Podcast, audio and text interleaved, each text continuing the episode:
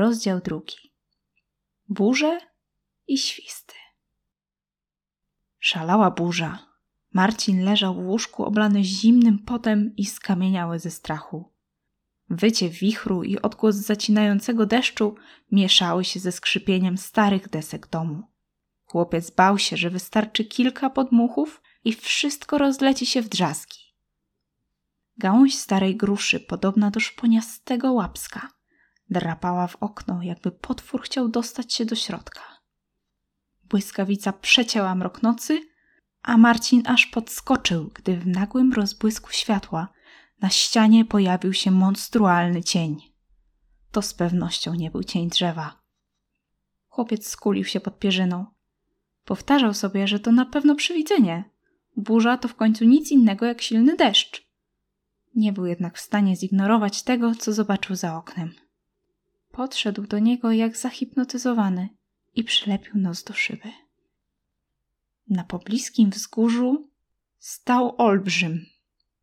Jego mocarna sylwetka górowała nad koronami drzew. Kolejny rozbłysk wydobył z ciemności surowe oblicze i łapska wielkie jak ciężarówki. Błyskawice przeskakiwały po jego krzaczastej brodzie i między ogromnymi paluchami. Uniósł rękę i piorun kulisty wystrzelił ku niebu, rozświetlając je niczym gigantyczną kopułę. Jakby świat przykrywała odwrócona do góry dnem granatowa miska, upstrzona plamkami gwiazd. Po jej zewnętrznej stronie uwidocznił się cień innego giganta, który uderzał młotem w kowadło wielkości całego miasta. Grzmoty, które temu towarzyszyły, wstrząsały ziemią i ogłuszyły Marcina, który jeszcze nigdy nie czuł się tak maleńki. Chłopiec obudził się rano i wygrzebał się z pościeli. Światło poranka łagodnie wlewało się do pokoju. Na zewnątrz śpiewały ptaki, a krople deszczówki odrywały się od gałązek i stukały o parapet. Marcin nie mógł uwierzyć, że świat mógł być tak spokojny po tym, co działo się w nocy. A może to był tylko sen? Tak, na pewno. Ubrał się szybko i wybiegł na podwórko, by upewnić się, że wszystko było na swoim miejscu i że wioska nie zmieniła się w stertę gruzów, rozdeptana butem olbrzyma. Jednak zamiast jednego gigantycznego odcisku stopy, Marcin znalazł przed domem całą masę o wiele mniejszych śladów. Tak maleńkich, że z pewnością nie mogły należeć nawet do dzieci. Może to jakieś leśne zwierzęta? Chłopiec sam w to nie wierzył. Sarny i dziki nie zostawiają śladów obcasów. Długo badał tropy prowadzące do domu, szopy i nieużywanej już obory. Tak pochłonęło go to zajęcie, że z początku nie zauważył mamy, która przyglądała mu się z progu domu. Marcin nie widział jej od ich pierwszego wieczora w Bieszczadach kilka dni wcześniej. Nie schodziła na posiłki, nawet wtedy, gdy Marcin specjalnie dla niej nazbierał cały kosz truskawek. Prababcia mówiła, że mama potrzebuje spokoju i że przyjdzie, kiedy będzie gotowa. Ale jemu i tak było przykro. Martwił się o nią. Gdy zobaczył ją teraz, przestraszył się. Mama wyglądała bardzo źle. Policzki się jej zapadły, była blada i miała podkrążone oczy. Wyglądała jak małe zwierzątko zapędzone w kąt. Mamo? Marcin podszedł, wziął ją za rękę i zaprowadził do kuchni. Gdy usiadła przy stole, spojrzała na chłopca z wdzięcznością i uścisnęła jego ramię. Zabolało, ale Marcin nie dał nic po sobie poznać. Ważne, że mama się uśmiechnęła. Mój dzielny chłopiec, powiedziała zachrypniętym głosem. Tak się cieszę, że tu ze mną jesteś. Te słowa powinny go ucieszyć. Dlaczego więc Marcin czuł narastający niepokój? Nie wiem, co bym bez ciebie zrobiła. W uśmiechu mamy było coś bardzo niedobrego. Twoja prababcia bardzo się stara, żeby było nam tu dobrze. Wiesz o tym? Marcin kiwnął głową, a dziwna, odmieniona mama mówiła dalej. Tylko, że ona nie do końca wie, co dla nas dobre, rozumiesz? Myśli, że jeśli będzie nas tu trzymać jak w klatce, to wszystko samo się poukłada. A to nieprawda. Mama chwyciła ręce Marcina w swoje zimne, spocone dłonie. Ich twarze znalazły się nagle bardzo blisko siebie. Marcinku, powiedziała, pójdziesz do sklepu i kupisz mi y, butelkę z moim lekarstwem. Prababcia rozpowiedziała w całej wsi, że mają mi nic nie sprzedawać. Ale przecież nie było mowy o tobie. Chłopiec już wiedział, do czego zmierza ta rozmowa. Próbował się odsunąć, ale mama trzymała go mocno. Marcin, mówiła z naciskiem, potrzebuję mojego lekarstwa, bez niego nie dam sobie rady. Synku, proszę, musisz mi pomóc. Mój dzielny chłopiec mi pomoże, prawda? Nie mógł jej odmówić. Nie potrafił. Kiedy kiwnął głową, mama nagle odżyła, jakby ten mały gest był spełnieniem jej marzeń. Cisnęła mu w dłoń banknot i niemal wypchnęła chłopca za drzwi. Przechodząc przez podwórko, Marcin nie zwracał już uwagi na dziwne ślady. Myślał tylko o tym, co miał zrobić. Starał się przekonać sam siebie, że lekarstwo faktycznie pomoże mamie, ale wiedział, że to nieprawda. Oczyma wyobraźni widział zawód w oczach prababci, kiedy się o wszystkim dowie. Mimo to nie umiał sprzeciwić się mamie. W całej wsi był tylko jeden sklep. I to zupełnie wystarczało. Większość mieszkańców i tak miała własne sady, ogródki warzywne i kury, a niektórzy mieli też krowy, które dawały mleko. Niewielki budynek oklejony był plakatami z przeróżnymi produktami. Niektóre reklamy były tak stare, że całkiem zżółkły, a nagrody w konkursach, które obiecywały, już dawno zostały rozdane. Pod nimi kryła się obłażąca farba w kolorze, który kiedyś mógł być różowym, ale przez lata zmienił się w nieprzyjemną, brudną szarość. Co tłumaczyło, dlaczego nikt nie kwapił się, by zdejmować nieaktualne oferty. Marcin odetchnął głęboko i wszedł do środka. Miał wrażenie, że maleńka przestrzeń sklepiku jeszcze się skurczyła. Ściany zdawały się zbliżać, by już na zawsze uwięzić chłopca. Wiedział, co wybrać. Butelki po trunkach mamy oglądał już przecież nie raz. A co, jeśli jeszcze jej się pogorszy?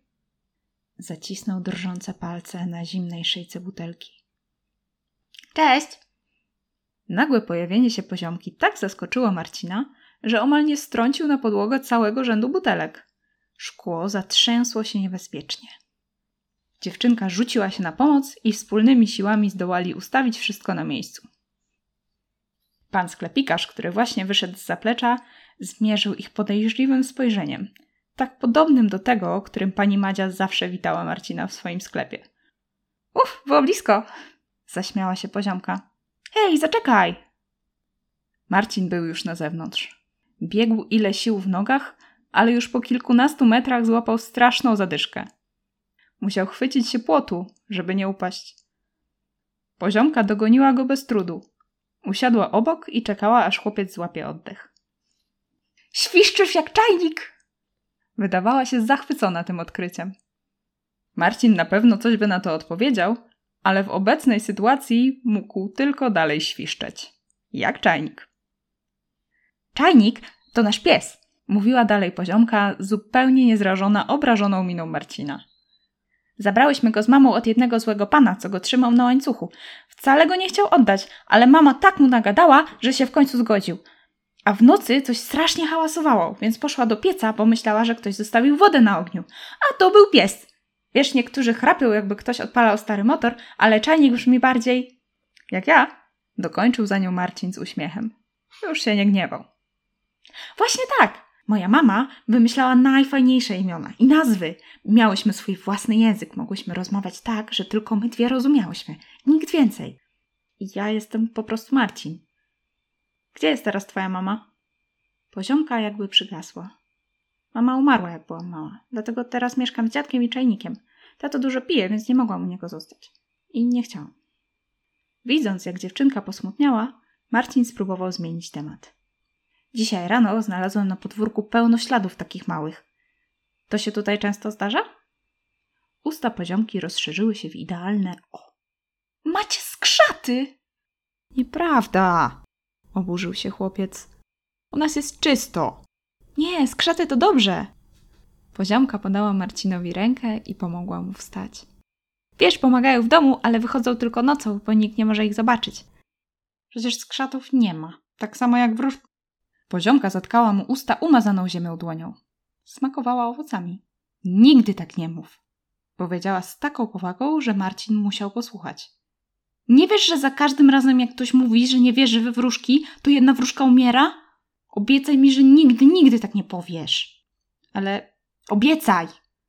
Dobra, obiecuję. Przecież to głupie. Powiedz mi lepiej o tych skrzatach, y, których nie ma. Dodał pospiesznie, gdy ruszyli w stronę domu. Ale i tak powiedz. Poziomka chwilę milczała, jakby musiała najpierw poukładać w głowie to, co chciała powiedzieć. Mama mówi, że wszędzie żyje bardzo dużo skrzatów i duchów. Niektóre są dobre, jak te, które pomagają w domu. Sprzątają i wszystko ogarniają. Jest dworowy na podwórzu i domowy, który ogarnia wszystko w środku. Pewnie twoja babcia zostawia im mleka na spodku. Prababcia. Tak! Myślałem, że to dla kota. Plącze się tu taki jeden czarny. Ale nie wszystkie są takie miłe. Jest na przykład Kikimora, ale ona mieszka tylko tam, gdzie dzieje się dużo złych rzeczy. Albo jak dom jest postawiony w jakimś przeklętym miejscu. A jakie to przeklęte miejsce? Marcin trochę się przestraszył. Oczywiście nie wierzył w takie bajki, ale ostrożności nigdy za wiele. Na przykład stary cmentarz. Aha, to go trochę uspokoiło. Miał wrażenie, że prababcia prędzej przeniosłaby dom na własnych plecach, niż pozwoliłaby stał na grobach. Co jeszcze takie zupełnie straszne stwory? Poziomka wyraźnie cieszyła się, że może się z kimś podzielić swoją wiedzą. Są mary, martwce i merki. Te są nawet śmieszne, ale straszne. No i południce. Dlaczego się zatrzymaliśmy? Bo Marcin właśnie stanął jak wryty. Przed furtką domu prababci czekała mama. Przechadzała się nerwowo tam i z powrotem, a gdy zobaczyła chłopca, szybkim krokiem ruszyła w jego stronę. O, to twoja mama? zapytała poziomka, po czym pomachała do niej przyjaźnie. Dzień dobry, pani mamo Marcina! Ta jednak nie zwróciła uwagi na dziewczynkę. Przyglądała się Marcinowi, jakby próbowała zgadnąć, gdzie schował jej lekarstwo. Chłopiec spuścił wzrok i wyciągnął przed siebie rękę z banknotem, który wcześniej dostał. Natychmiast wracaj do sklepu! warknęła mama. Tak, właśnie warknęła. To zupełnie nie przypominało jej zwykłego głosu. Jej twarz wykrzywiał grymas wściekłości, jakiego chłopiec nigdy jeszcze nie widział. Marcin spojrzał na nią zdziwiony i natychmiast tego pożałował. Pewnie zrobiłby to, co kazała mama, gdyby w progu nie pojawiła się prababcia. Chłopak nigdzie nie pójdzie. Jej głos był cichy, ale nieznoszący sprzeciwu. Na dźwięk tych słów, jak na magiczne zaklęcie, cała złość i gorycz, które gromadziły się w mamie od długiego czasu, wybuchły jak gejzer. W filmie pewnie plułaby płomieniami, albo tryskała ciemną, gęstą smołą. Krzyczała. Wykrzykiwała do prababci straszne rzeczy. Machała rękami i wygrażała pięścią. Poziomka patrzyła na nią przerażona, a Marcin wciąż nie mógł się ruszyć. Stał jak zaklęty i patrzył. Sąsiadka wystawiła głowę z zapłotu i chciwie łowiła każde słowo. Prababcia zdawała się być jedyną osobą zupełnie niewzruszoną tym wybuchem. Milczała i tylko kręciła głową. To jeszcze bardziej rozścieczyło mamę. Złapała Marcina za ramię i mocno nim potrząsnęła. Masz się mnie słuchać. Mnie! Wrzasnęła mu prosto w twarz. Wtedy stało się coś dziwnego. Szybciej niż wydawało się to możliwe, prababcia znalazła się tuż przy nich. Delikatnie, ale bardzo stanowczo ujęła mamę za ramię. Dopiero wtedy ta oprzytomniała.